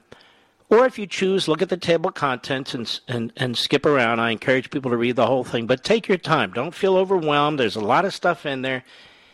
Just one page at a time, a few pages at a time. I recommend that to everybody. Everybody. And uh, if you choose to skip around, you can do that too. This book is it's it's it's a resource, if if you know what I mean. Sure. And that's that's what I'm used to, and so that's why I think I think I'll be able to really enjoy it. So I appreciate you taking the time to write it. You wrote numerous ones, but like I said, I'm sorry, but this is the first one I'm going to be be sorry. so. Stan, I want to thank you for your service too, and God bless you, my friend. Out there in Springfield, Oregon. Let's go to another place. Let's go to Barry in Carmel, New York. I said New York, which is in Westchester County. Mr. Producer informed me. The great WABC. Go. Hello, Mark, the great one. Hello. I, uh, I, I was. Hi, can you hear me? Yes. Yes, I'm inspired. I'm actually in my car, just pulled into my driveway, and I just left the Carmel uh, school board meeting. Uh, I don't know how many people out there that are listening that are aware of one unbelievable patriot who is creating a little stir up there. Yeah, yeah. We know we played her entire eleven minutes, uh, where she well- she told that school board what for. and I got a chance to meet her, and um, she's incredible. And I just wanted to voice um, the the big issue around the nation that it all comes down to local, uh, it, the uh, local. You you need to get involved. I mean, this is this as you, it, it, the crazy thing about it. While I was driving up, I was on my way up there, and that's where you opened with. Uh, Mhm. and I was I made an I made an hour trip to go up there. I was glad I, I was there. It was attended on both sides of the spectrum, so we got a big battle ahead of us. All right, let me ask you about that. Because the teachers union and the administrator like to turn out people to overwhelm uh, the patriotic parents. Is that what you see happening? It's very hard to tell. I mean, how they were inspired to go there and not to go there. I don't know. I was an outsider. I was talking to a lot of the locals. They wouldn't actually let us go into the library because it was. They said it was at capacity, and they were they were letting in one at a time. So I kind of heard just the end of the meeting, but the other side was vocal. But uh, who knows? I, I, I don't know. I can't tell you. All I well, we're is- just going to have to deal with it because the unions think they own these facilities and everything in them. And now they're going to learn that they don't. Just stick with me, stick with these others who are out there fighting on their own and so forth. Now they're going to learn that we own these schools. And it, folks, it shouldn't just be parents going to these school board meetings. It ought to be all of us going to these school board meetings, including taxpayers. I know I was a school board member. So you don't have to have kids in the school system to try and save the country. And we'll talk more about that later, too. Barry, thank you for your call, my friend. Let's go to another Barry in Florida. Where in Florida are you, Barry? Hello, Mark. How are you, Mark? I'm okay. Where are you, sir? I'm in Dunnellon, Florida, which is about an hour and a half north of Orlando. All right, and how do you hear Uh, us? Formerly from Brooklyn and Queens. No way. You sound like you're from Kansas. Now, wha how are you listening to the program? uh, through uh, 97.3 uh, Star Radio Wonderful. Uh, here in All right. Central Florida. WSKY. It's WSKY, a great affiliate. Go right ahead. And I, I could say that, you know, I keep hearing people who I love saying that Putin's going to make Biden eat his lunch. And you know, uh, uh unfortunately, I think what's happened. He already did. He already did. He got his pipeline, which undermines NATO. He already ate his lunch. Yeah, but that was that was the down payment, Mark. You're and right. This meeting, this meeting's going to be nothing because uh, you remember the Russian reset with Hillary pressing Oh, yeah. the buttons. She didn't even know what he's pressing. And Barry, let me tell you something. Putin, Putin's guy already said, if you lift the uh, these these remaining sanctions, or we're gonna we're not going to be your transport anymore to the space station. I've never understood why we uh, hired the Russians to be our transport to the space station. We don't seem to learn our le- lessons very well. Hey, look, we're a global neighborhood. We need to be able to work with each other. No, they're the enemy. With all due respect. Oh, they are. They are the enemy, Mark. But the problem is that uh, uh, Biden and Obama and Harris and Rice they're capitulating the Hmm. same way they did before to Putin and to China. Oh, yeah. And that's not changing. We know that. What's changing is they're doing it to every enemy that we have. And then they turn allies like Israel on their head. And it's very, very problematic.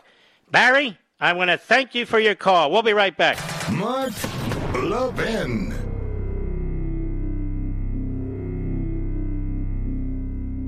AMAC, the Association of Mature American Citizens, is one of the fastest growing organizations in America, now over 2 million conservative members strong, and I'm one of them. AMAC believes in and stands up for the values that we constitutional conservatives care about. More than talk, AMAC fights. A full time presence in Washington, AMAC pushes back against reckless spending, disasters like Medicare for All, and the expanding reach of the federal government. And beyond advocacy, joining AMAC gives you access to a wealth of benefits and discounts, including special member only rates on car insurance, travel discounts, cell phone plans, and a hell of a lot more. And if that's not enough, you'll get AMAC's bi monthly magazine, full of insightful articles on issues that matter to most of us, we conservatives. As I said, I'm an AMAC member, and you should be too. Join today at amac.us. That's A-M-A-C dot U-S. Stop supporting the liberal agenda that the other 50 plus organization has been pushing for. Join AMAC instead. A-M-A-C dot U-S.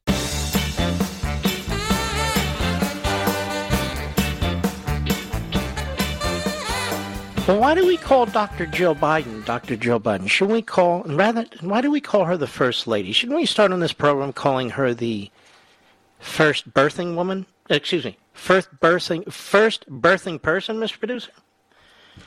Let me write that down. Dr. Jill, you are the, you're not the First Lady. Your husband's made that clear through his own budget. You're the first birthing person.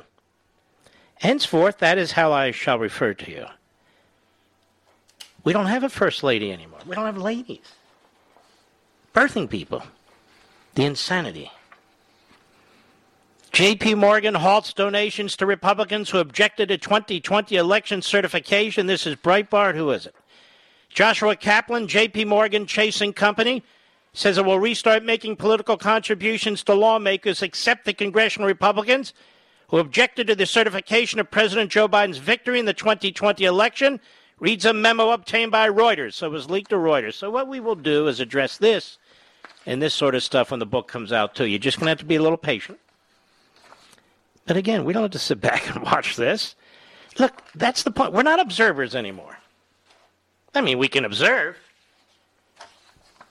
But I want you to smile with me because a new day is coming. The new day. The dawn is here. Yes. We what okay, so if a woman is a first is a birthing person, what's a man? trying to think of something clean. If a woman is a birthing person, what is a man? Clearly not a birthing person, although I probably get fired as a teacher if I said that, but a birthing person? A donating person? What, what is a man? I think so. Ryan, Springdale, Arizona. Where are you? Arizona? Arkansas, I'm sorry. Springdale, Arkansas. The, the great KFAY. How are you? Hey, Mark, how's it going, buddy? You're obviously in a tornado or something. I'm good. Go right ahead.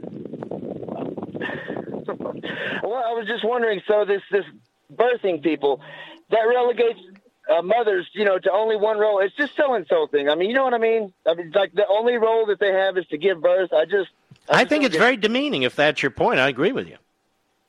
yes. I agree with you. Absolutely. And what if a woman can have a baby? That was your point.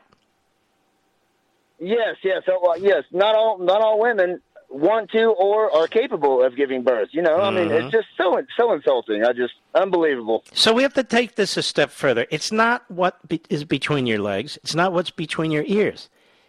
It's what's between Biden's ears, which is nothing. All right, Ryan, thank you for your call, my friend. Let's continue. Let us go to Maria, Las Vegas, Nevada. Okay, guys, how is she? Li- you got to put it in here. How, how is she listening to us in Las Vegas, Nevada?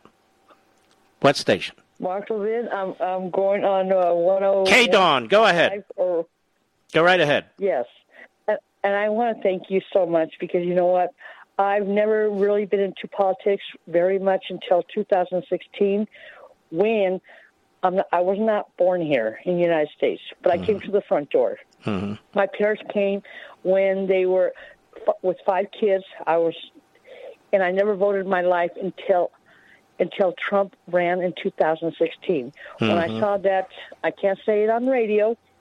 When I saw that evil witch running, I knew I had ru- I had a vote. Excuse me. That's the first time I ever voted. Excuse me. A birthing person of the opposite party. Yes, Mhm. and that is so ridiculous. Yes, I agree with you. It's Maria, so ridiculous. it's great to have. I got to get to Las Vegas. I got to sneak into Las Vegas. I like their restaurants are unbelievable. like to play blackjack, and then uh, see a show, and then get out of there. My wife and I. We got to figure out how and when to do that. All right, you take care of yourself, Maria. Ladies and gentlemen, we salute our armed forces, police officers, firefighters, and emergency personnel. And I, I appreciate you. We were number one again Sunday night, thanks to you. And I want to encourage you again. Head over to uh, the various sites, including Amazon, and uh, grab your pre-order. It's first edition. It's almost forty percent off, and it'll be there the day it comes out. God bless each and every one of you, patriots. See you tomorrow.